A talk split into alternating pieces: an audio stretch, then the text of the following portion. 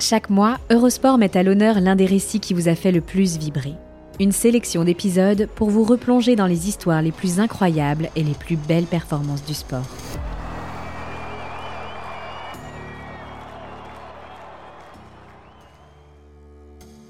Le 19 avril 1967, à Boston, Catherine Switzer devient la première femme à oser prendre le départ d'un marathon avec un dossard épinglé à sa tenue. Bravant l'interdit et l'agression physique du directeur de course, l'américaine va au bout de son rêve, entraînant dans sa foulée des millions de femmes, et changeant à tout jamais la face de la course à pied.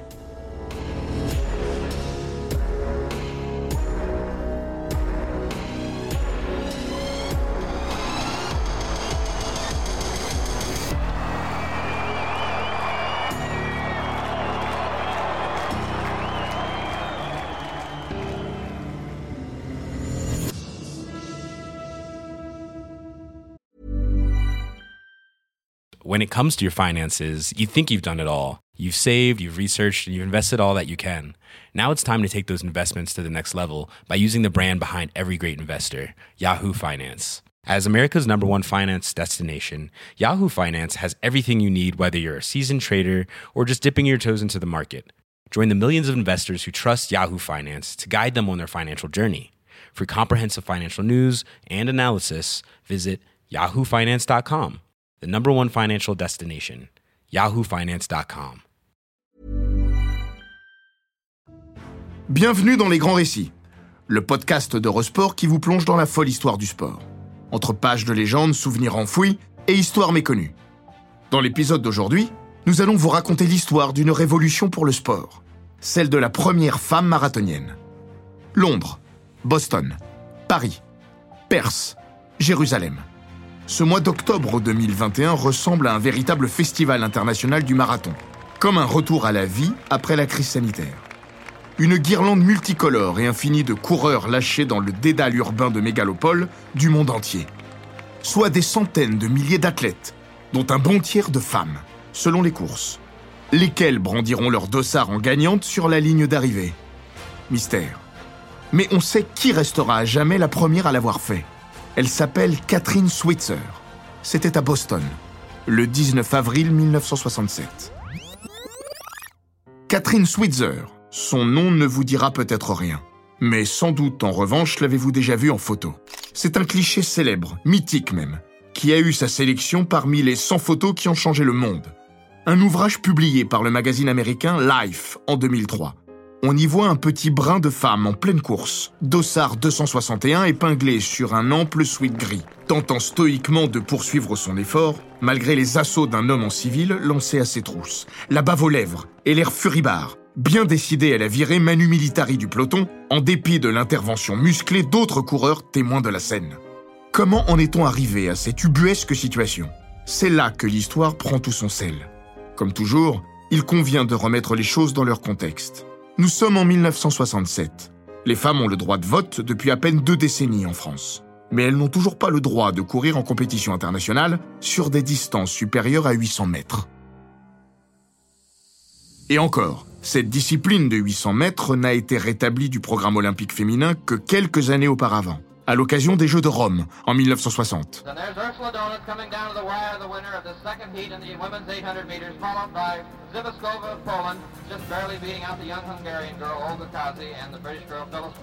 La fois précédente, c'était à Amsterdam, en 1928, les premiers à être ouverts aux femmes. Un 800 mètres y avait été organisé et remporté par l'Allemande Lina Radke en 2 minutes 16, sous l'œil et la plume goguenard de chroniqueur alpha, s'amusant de voir la plupart des concurrentes tomber d'épuisement après la ligne d'arrivée. Comme si cela n'était pas tout simplement le signe normal du dépassement de soi, ils en avaient déduit que les épreuves de fond et de demi-fond n'étaient juste pas faites pour les femmes.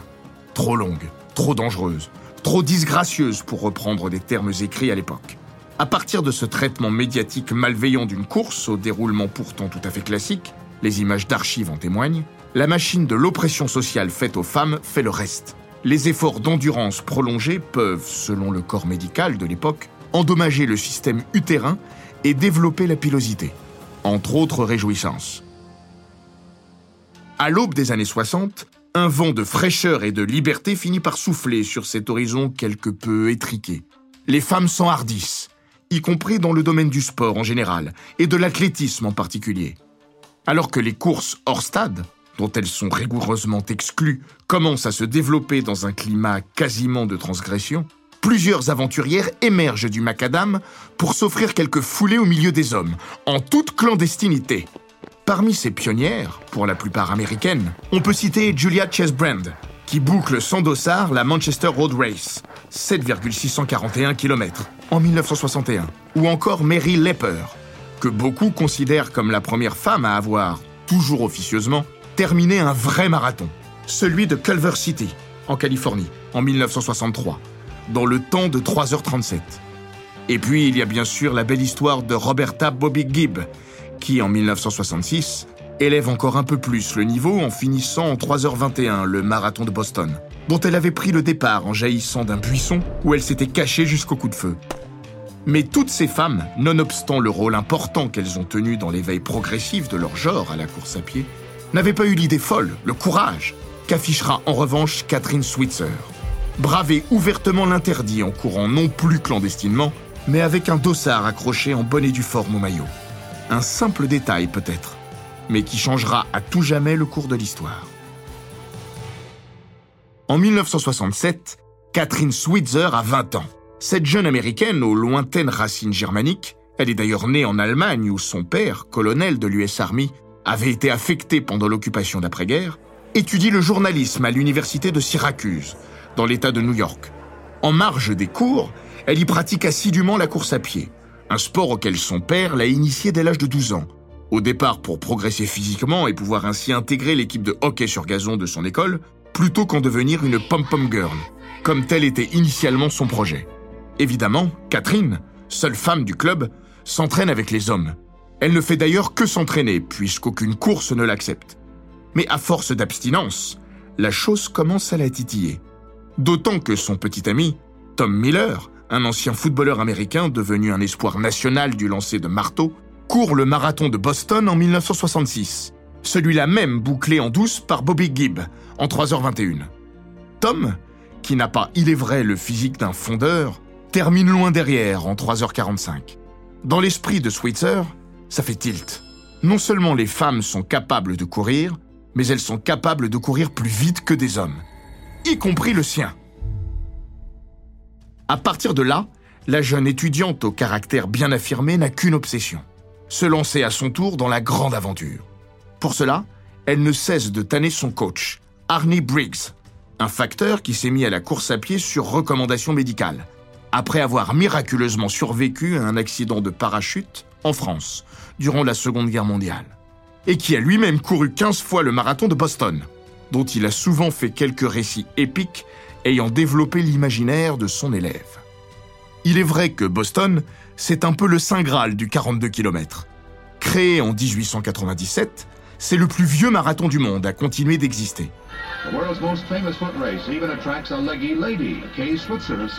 L'épreuve a eu mille vies, connu pas mal de soubresauts et un drame épouvantable lors de l'édition 2013, marqué par l'explosion de deux bombes terroristes près de la ligne d'arrivée, qui firent trois morts et 264 blessés.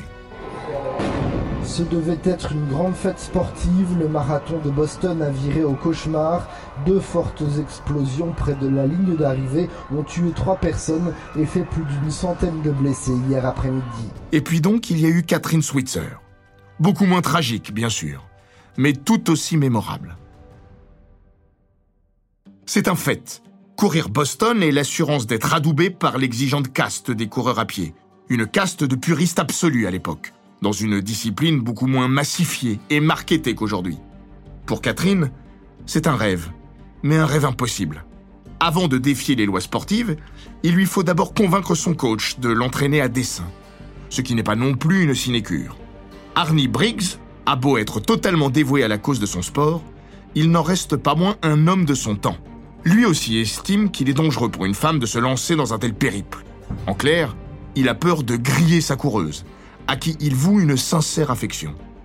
Parce qu'elle est, on l'aura compris, relativement têtue, Catherine finit par le convaincre de passer une sorte de deal. Si elle lui prouve sa capacité à finir la distance à l'entraînement, Alors il lui donnera sa bénédiction. Ni une ni deux, le binôme s'organise une sortie test au creux des contreforts vallonnés de Syracuse, où Catherine vient à bout sans scier des 42,195 km. Et pour montrer qu'elle n'est pas fatiguée, elle en rajoute 5 de plus. Pas de doute, elle passe l'examen haut la main. En guise de récompense, Arnie Briggs tient parole. Lui qui était le premier à vouloir la freiner dans son projet interdit, sera le premier à l'aider à le réaliser. Pour commencer, Catherine et Arnie trouvent une étonnante faille juridique qui va servir leur entreprise. Tenez-vous bien tellement c'est idiot. En fait, il n'est explicitement écrit nulle part que les femmes n'ont pas le droit de s'inscrire au marathon de Boston. L'interdit est tellement évident, tellement ancré dans les mœurs, qu'il semble aller sans dire. Aussi, une simple astuce suffira. Catherine Switzer signe son registre d'inscription avec ses initiales. K.V. Switzer, celles avec lesquelles elle paraffe déjà ses articles dans le journal universitaire. Personne ne pousse plus loin l'investigation. 3 dollars de frais de dossier plus tard, le précieux sésame est à elle. Dossard 261. Retenez bien ce numéro qui rentrera dans la légende. Le jour J, mercredi 19 avril 1967, il fait un temps à ne pas mettre un marathonien dehors. De la pluie mêlée de neige fondue et saupoudrée par un vent glacial s'abat sur Boston. Sans doute les pires conditions climatiques de l'histoire de la course. Mais pour Catherine, finalement, ce n'est pas une mauvaise nouvelle. Avec ce temps, pas grand monde n'a osé mettre les gambettes à l'air.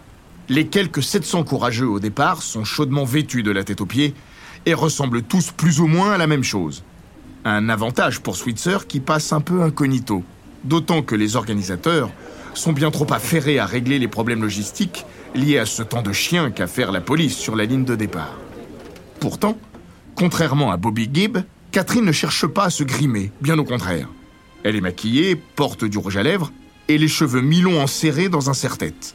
Coquette jusqu'au bout des ongles, elle tient à afficher au grand jour ce qui est pourtant, à cet instant de sa vie, son plus grand écueil. Sa féminité. Et puis, disons-le, sa beauté. Lorsque le coup de pétard retentit, Catherine Switzer allonge sans anicroche ses premières foulées, suivie comme son ombre par sa virile garde rapprochée. Son petit ami Tom Miller, son coach Army Briggs et d'autres coureurs du club de Syracuse. Les premiers hectomètres se déroulent parfaitement. Catherine n'a pas spécialement de chrono en tête, mais elle est partie sur les bases des 4 heures environ. Et elle se sent bien. Autour d'elle, l'ambiance est bon enfant. Parmi les nombreux concurrents qui l'aperçoivent, beaucoup sont surpris bien sûr, mais tous restent bienveillants avec elle. Bref, tout va bien. Et puis, au bout de 2 kilomètres, la joyeuse équipée se fait doubler par deux véhicules réservés à la presse et aux officiels. Avec leur œil de lynx, les photographes embarqués ne manquent pas de remarquer la jolie intruse qui s'est invitée sur la route, ni de s'en délecter avec leurs objectifs. Plus amusés qu'autre chose. La scène fait beaucoup moins rire les deux directeurs de course figurant eux aussi à bord, Will Cloney et Jock Semple, alias Messieurs Marathon de Boston. C'est là que l'histoire bascule, et qu'on en arrive à cette fameuse scène qui va rester gravée dans le marbre.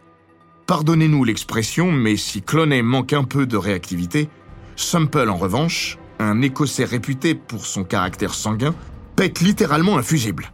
Il saute du véhicule en marche et se lance à la poursuite de la jeune effrontée qui continue de le narguer sous ses yeux. La suite L'intéressé s'en souvient comme si c'était hier. Elle l'a souvent raconté, notamment dans son livre Marathon Woman, paru en avril 2007 à l'occasion des 40 ans de la course.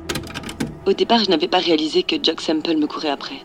Soudain, j'ai entendu le bruit de ses chaussures en cuir sur le bitume. Je me suis alors retournée et j'ai fait face au visage le plus furibard que j'ai jamais vu de toute ma vie. Sample me hurlait dessus. Dégage de là, sors de ma course Il a réussi à agripper mon maillot, tenter d'arracher mon dossard. J'étais absolument terrorisée. Switzer réalise alors la bonne idée qu'elle a eue de sortir avec un lanceur de marteau. Ah, c'est une femme, c'est une femme. Et il essayait de m'entraper, mais mon boyfriend, qui était un lanceur de marteau et, et très costard, euh, m'a protégé et j'ai continué de courir. D'un violent coup d'épaule, Tom Miller fait valser l'empêcheur de courir en rond qui finit sa propre course dans le décor. Une scène lunaire immortalisée par un photographe du Boston Traveler, Harry Trask, dont la série de clichés fera le tour du monde et sera érigée en symbole de la résistance féminine face à la dictature des mâles. Elle deviendra probablement son œuvre la plus connue.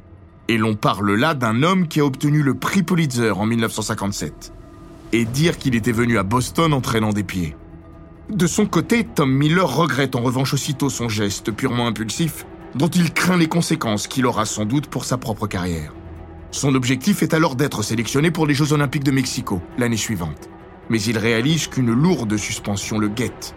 Entre lui et sa compagne, une violente dispute finit par éclater quelques kilomètres plus loin dans une scène elle aussi surréaliste, qui le poussera finalement à arracher son dossard et à poursuivre son effort en solo, sans conviction. Ce marathon de Boston, décidément, vire au mélodrame. Pour Catherine Switzer, après toutes ces émotions, poursuivre son effort n'est pas davantage chose aisée. La question se pose d'ailleurs de continuer. La jeune femme est en pleurs. Consciemment ou pas, elle est animée ce jour-là par des sentiments partagés, L'envie certes de se fondre dans la masse, pour ne pas se faire pincer, mais celle aussi de marquer le coup pour le symbole. Sinon, quel intérêt aurait-elle eu à prendre un dossard? Désormais, elle n'a plus le choix. La voilà au cœur de la tourmente. D'autant que Jock Semple, qui s'est relevé de son fossé, l'a encore rattrapé puis dépassé en lui proférant une nouvelle bordée d'injures menaçantes. Une chose est sûre, il n'en restera pas là. Pendant de nombreux kilomètres, Catherine Switzer secouée comme si elle venait de réchapper à la charge d'un sanglier, va donc avancer avec peine, au sein d'un groupe où le silence s'est fait, pesant, alanguissant. Et puis, d'un coup, le déclic. À force de cogiter, Catherine réalise qu'elle ne peut pas en rester là. Que cette course, quoi qu'il lui en coûte, elle doit la terminer. Pour elle, mais surtout pour la cause de milliers de femmes qu'elle prend soudainement conscience de représenter à travers son effort solitaire, comme elle le raconte depuis Wellington, en Nouvelle-Zélande, où elle réside le plus souvent aujourd'hui. Je me suis alors tournée vers mon coach Arnie et je lui ai dit Écoute, je vais peut-être t'attirer des ennuis à toi aussi, mais il faut que j'aille au bout. Du sais-je le faire en rampant. Sinon, le message que je vais renvoyer sera que les femmes sont effectivement incapables de terminer un marathon.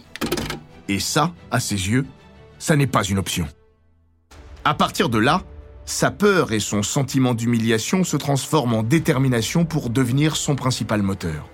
Une deuxième course commence en quelque sorte pour Catherine Switzer, qui retrouve peu à peu son calme et son souffle.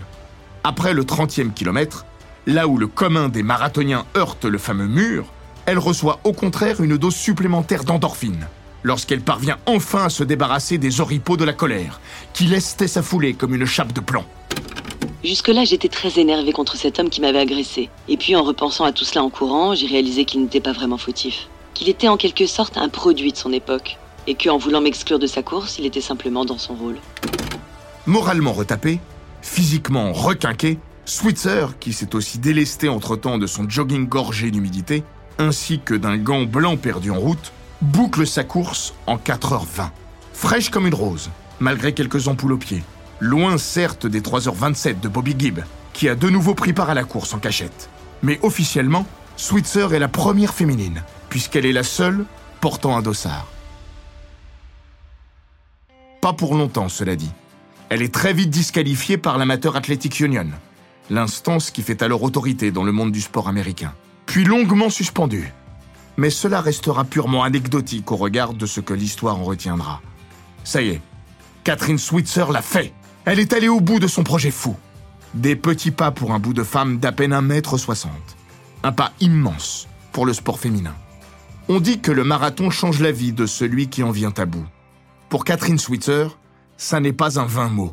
En l'espace de 42 km, elle est pour ainsi dire passée de l'enfance à l'âge adulte. Sur la ligne de départ, j'étais une jeune fille, et sur la ligne d'arrivée, j'étais devenue une femme. C'est ce qu'elle se plaît à raconter avec un certain sens de la formule mais pas celui de l'exagération. Comme le soldat Philippides, le marathonien originel, l'américaine du haut de ses 20 ans a bouclé la distance non pour l'exploit sportif, mais pour porter un message. En l'occurrence, un message d'espoir et d'avenir. D'ailleurs, le franchissement de la ligne d'arrivée n'aura finalement été pour elle que le début de la course. En quelque sorte, le premier jour du reste de sa vie, qui sera par la suite placé sous le signe d'un long et unique combat, celui d'ouvrir les femmes à la course à pied, pour les aider à s'épanouir et par là même se libérer du joug du patriarcat. Par son charisme, sa générosité et son dynamisme, la joggeuse au dossard 261 va se lancer dans un lobbying incessant qui paye rapidement. Dès sa deuxième édition en 1971, le jeune marathon de New York s'ouvre aux femmes. Boston ne tarde pas à suivre, en 1972. En parallèle, elle devient elle-même une coureuse accomplie. S'impose à New York en 1974, en 3h07, avant de claquer en petite jupette son record personnel à Boston, en 1975, dans le chrono très respectable de 2h51 minutes 37 secondes, soit près de 15 km/h, ou 4 minutes au kilomètre pour les initiés. Une barrière à faire baver bien des hommes. Le tout avec, comme elle le dit elle-même, un talent modeste, mais une volonté illimitée.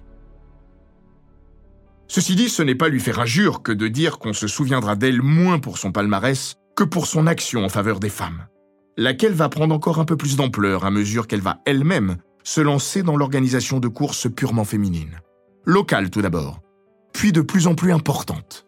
Elle reçoit pour cela le coup de pouce bienvenu du groupe Avon, une marque de produits cosmétiques qui a flairé le bon filon et se lance à fond dans le soutien du sport féminin dans les années 70. C'est ainsi que naît en 1972 l'Avon Crazy Legs Woman Mini Marathon, un 10 km féminin organisé au cœur de Central Park, à New York. La peur du bide est réelle. Finalement, 78 coureuses sont au départ. C'est plus qu'honorable. Mise en confiance, Catherine Switzer et son mécène mettent en place progressivement un circuit international. Des courses féminines voient ainsi le jour dans le monde entier, parfois dans des pays où on les imaginerait le moins, comme en Malaisie, aux Philippines, au Brésil ou en Thaïlande. Les courses s'exportent, se diversifient et grossissent aussi. En 1978, le premier marathon exclusivement féminin voit le jour à Atlanta. Et deux ans plus tard, en 1980, Catherine signe son plus grand exploit sportif, en tant qu'organisatrice du moins, lorsqu'elle parvient à mettre sur pied une toute première édition du marathon de Londres, là encore exclusivement féminin.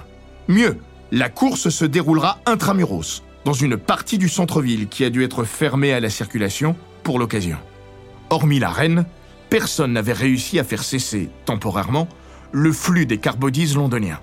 Un véritable coup de maître, d'autant que l'épreuve, organisée pendant les Jeux du boycott américain à Moscou, bénéficie de la couverture de grandes chaînes de télé, un peu désœuvrées durant cet été 1980.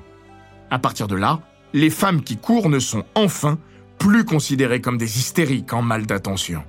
Elles sont juste considérées tout court.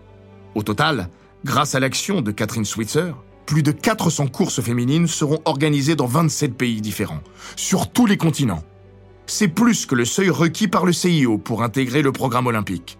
Ce dernier ne peut continuer à fermer les yeux davantage.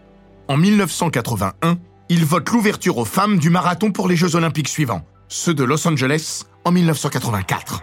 Remporté par l'américaine Joanne Benoît, ce marathon est marqué par la spectaculaire défaillance d'une concurrente, la Suissesse Gabriela Andersen-Scheiss, qui termine son périple hagarde et désorientée, avec la démarche d'un pantin totalement désarticulé. Des images qui font là encore le tour du monde et donnent quelque part un coup de projecteur inespéré à ce premier marathon féminin des Jeux Olympiques. Au début, Catherine Switzer, qui commente l'épreuve à la télévision, craint surtout que cette image ne vienne porter atteinte à ses années de combat, sur la rengaine un brin mesquine du On vous l'avait bien dit, le marathon, ça n'est pas pour les femmes. Il n'en sera rien. Gabriela Andersen-Scheiss, qui souffrait en fait de déshydratation, récupère très vite et assure parfaitement le service après-vente médiatique. Elle est finalement élevée au rang de ce qu'elle méritait, celui d'une sportive accomplie, une héroïne de son temps, simplement victime d'un trop grand don de soi, mais comme tant d'hommes avant elle. À ce stade, pour Catherine Switzer, le combat est déjà gagné. Du moins cette partie du combat. Le marathon féminin ne disparaîtra jamais du programme olympique, tandis que quatre ans plus tard aura lieu, à Séoul, le premier 10 000 mètres féminin, puis le premier 5 000 mètres à Atlanta, en 1996.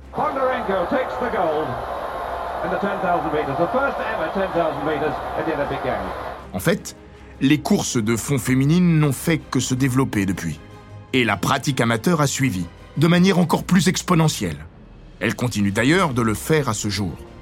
En réalité, aucune discipline n'a autant développé son volet féminin ces dernières années que la course à pied. Au cœur de ce phénomène universel, la France n'est pas en reste. D'après les chiffres de l'Union Sport and Cycle, un organisme qui fédère les entreprises de la filière du sport, la pratique du running a augmenté de 20% chez les femmes ces cinq dernières années dans l'Hexagone. Les coureuses représenteraient aujourd'hui 48% des pratiquants réguliers, hors compétition. Une parité, ou presque, tout bonnement exceptionnelle. Cette mixité, la société devait y arriver un jour, tôt ou tard. Mais il en fallait une pour jaillir des starting blocks et donner un coup d'accélérateur à l'évolution des mœurs. Ça aurait pu être Bobby Gibb, Mary Lepper ou une autre. Ce fut donc Catherine Switzer, parce que les étoiles se sont alignées autour de son histoire, en partie grâce au poids de l'image, avec les photos de son agression devenues le symbole des femmes opprimées, mais aussi grâce à la personnalité de l'intéressé, qui était probablement née pour porter ce flambeau. Devenue journaliste et écrivaine, Catherine Switzer a, à travers ses différentes actions, comme par le biais de ses écrits, consacré toute son existence à la mission que le destin avait choisi de lui placer entre les mains. Elle est d'ailleurs allée pour cela jusqu'à sacrifier sa vie personnelle, puisqu'elle n'a jamais eu d'enfant. Un peu par manque de temps, beaucoup par choix. Je me sentais capable de m'occuper de millions de femmes simultanément, mais sans doute pas à 100% d'un seul petit être. Elle se sous-estime probablement. Mais Catherine Switzer ne regrette rien de ce que cette drôle de vie lui a réservé. Plus d'un demi-siècle après sa rocambolesque aventure, elle est aujourd'hui une septuagénaire épanouie, toujours aussi fit et sportive, partageant sa vie entre New York et Wellington, où elle s'est établie plus durablement depuis le confinement aux côtés de son mari, l'ancien coureur et auteur néo-zélandais Roger Robinson. Un homme qu'elle a épousé en seconde noces, après avoir divorcé de Tom Miller, avec lequel elle s'était finalement mariée en 1968. Toujours aussi enthousiaste à l'idée de partager son histoire, elle se souvient dans les moindres détails de ce 19 avril 1967, qu'elle considère comme le jour le plus important de sa vie, mais peut-être pas le plus beau. Celui-là, elle le réserve au lundi 17 avril 2017, lorsqu'elle a couru pour la neuvième fois le marathon de Boston, 50 ans après sa grande première. Catherine Switzer, the first official woman to run the Boston Marathon back in 1967, doing it again here 50 years later at the age of 70. L'occasion d'un petit pèlerinage sur le lieu de l'agression, survenu beaucoup plus tôt dans la course qu'elle ne l'avait pensé, et même écrit, d'où de nombreuses approximations qui subsistent encore à ce propos. L'occasion surtout de partager sa passion avec les 13 500 autres concurrentes, inscrites cette année-là à Boston, quasiment la moitié du peloton, dont des dizaines portant comme elle le dossard 261, ce fameux numéro devenu le nom de son association, 261 Fearless, qui continue d'œuvrer chaque jour pour le développement du running féminin dans le monde. Avec des frissons dans la voix, elle s'exclame Imaginez comment je me sentais. 50 ans plus tôt, j'étais seule, terrifiée. Et là, j'avais des milliers de femmes à mes côtés qui venaient me témoigner leur gratitude. À ce moment-là, j'ai ressenti une forme de plénitude, l'impression d'avoir œuvré toute ma vie pour quelque chose d'utile. Et je me suis dit qu'après avoir vu ça, je pouvais mourir tranquille. Le plus tard possible, selon l'expression populaire. De toute façon, le nom de Catherine Switzer ne mourra jamais vraiment. Admise au National Distance Running Hall of Fame en 1998 et au National Women's Hall of Fame en 2011, deux musées américains dédiés aux coureuses et citoyennes émérites, elle a vu son héritage passer à postérité jusqu'en France, puisqu'un stade d'athlétisme porte son nom, à Dunkerque, depuis 2019. Pas mal pour une femme qui n'a jamais été une championne, si ce n'est une championne de la vie, mais qui est devenue l'une des grandes pionnières du sport féminin, à l'image de ce qu'a pu faire au tennis sa contemporaine et compatriote, Billie Jean King, devenue une amie. Et tout cela, Catherine Switzer l'a fait par amour. Amour pour son sport, amour pour la vie et amour pour les gens. Elle qui dit n'avoir jamais détesté quelqu'un de son existence. Pas même Jog Semple, avec lequel, croyez-le ou non, elle a fini par devenir très amie, au terme d'un long processus de réconciliation qui vaut d'ailleurs d'être raconté. En 1972, Catherine Switzer termine troisième de la première édition du marathon de Boston ouverte aux femmes. Jock Semple se voit donc contraint de lui remettre une coupe, et il s'avère que celle-ci présente une fissure. Sur le podium, l'officiel brise alors la glace via un petit trait d'humour très écossais. Ça fait cinq ans que je suis en colère après toi. Tu méritais bien un trophée cassé. L'année suivante, en 1973, il lui tombera dans les bras sur la ligne de départ et lui claquera une bise ostensible sous l'œil des photographes aux aguets. Un cliché de la scène paraîtra dans le New York Times. Il deviendra le symbole de l'intégration des femmes dans le milieu machiste de la course à pied. Catherine Switzer avait déjà réussi son coup en prouvant à la terre entière que les femmes étaient au moins égales, voire supérieures aux hommes, dans un domaine physique précis, celui de l'endurance. Et elle avait, de son côté, éteint depuis longtemps sa rancœur à l'égard de Jock Sample, qu'il serait sans doute trop facile de juger aujourd'hui à travers le prisme de notre vision moderne. Catherine, elle, ne l'a jamais fait. Au contraire.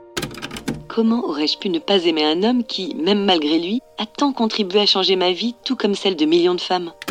L'histoire ne dit pas si elle l'a fait en courant, mais Catherine Switzer est allée rendre une dernière visite à Jock Sample alors que celui-ci se trouvait sur son lit de mort en 1988.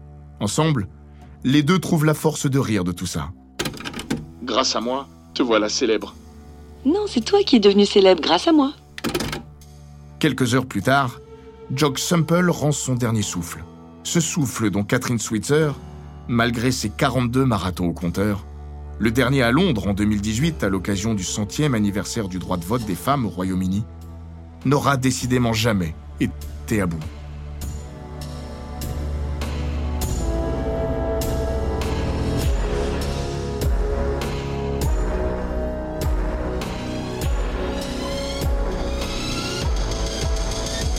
Cet épisode des grands récits d'Eurosport a été écrit par Rémi Bourrière. Il est raconté par Florian Bayou, monté par Adrien Hurtebise et produit par Bababam. N'hésitez pas à vous abonner, commenter, partager et noter ce podcast sur Apple Podcast, Google Podcast, Castbox, Spotify, Deezer et toutes les plateformes audio.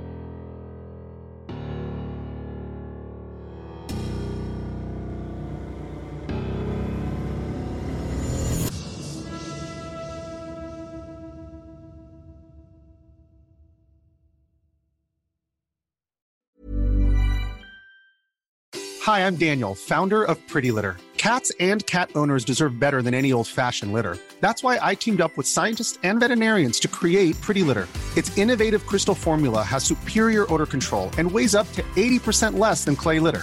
Pretty Litter even monitors health by changing colors to help detect early signs of potential illness. It's the world's smartest kitty litter. Go to prettylitter.com and use code ACAST for 20% off your first order and a free cat toy. Terms and conditions apply. See site for details.